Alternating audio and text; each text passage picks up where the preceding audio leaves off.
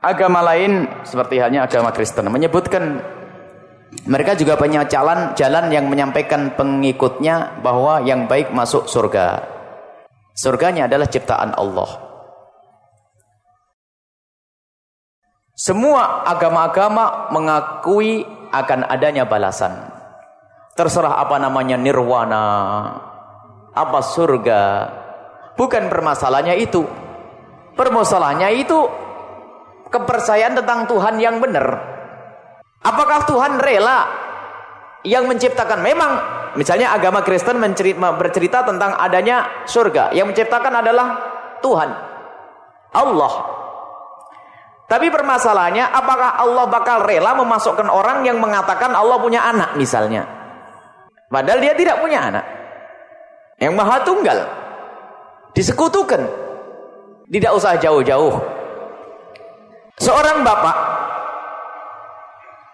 seorang bapak itu kalau paling paling tidak senang dengan perilaku anaknya yang mengatakan bapak ini mirip tetangga. Ya kan? Bapak mirip orang itu. Sudah begitu anak itu mau minta duit, Pak. Bapak yang mirip tetangga itu minta duit, dikasih atau tidak? Kira-kira Seorang bapak yang paling tidak senang, paling marah besar kalau sudah dibilang dia itu mirip tetangganya. Tetangganya itu misalnya pelawak yang modelnya misalnya tersinggung kan? Bapak ini sebenarnya tidak mirip hanya karena sering digojlok oleh anaknya, bapak itu mirip sama pelawak itu. Akhirnya marah.